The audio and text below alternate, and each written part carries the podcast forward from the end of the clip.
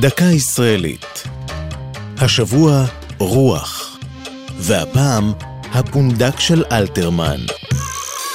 ההתרגשות בדירת המרתף בתל אביב הייתה גדולה.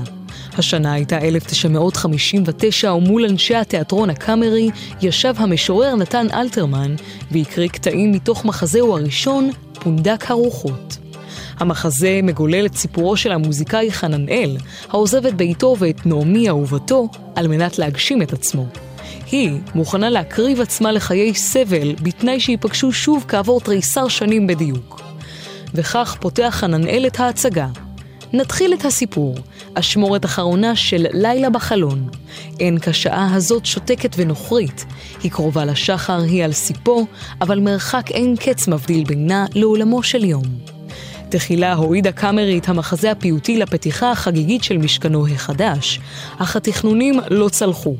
לבסוף עלה פונדק הרוחות לבמה רק כעבור ארבע שנים, והוצג 127 פעמים. את המחזה מלווה ההתלבטות של חננאל בין נעמי לפונדקאית, המייצגות אשת חוק ואשת חק, והיא שמובילה רבים להאמין, כי למעשה ביסס אלתרמן את העלילה על פרקים מחייו שלו. זו הייתה דקה ישראלית על רוח והפונדק של אלתרמן.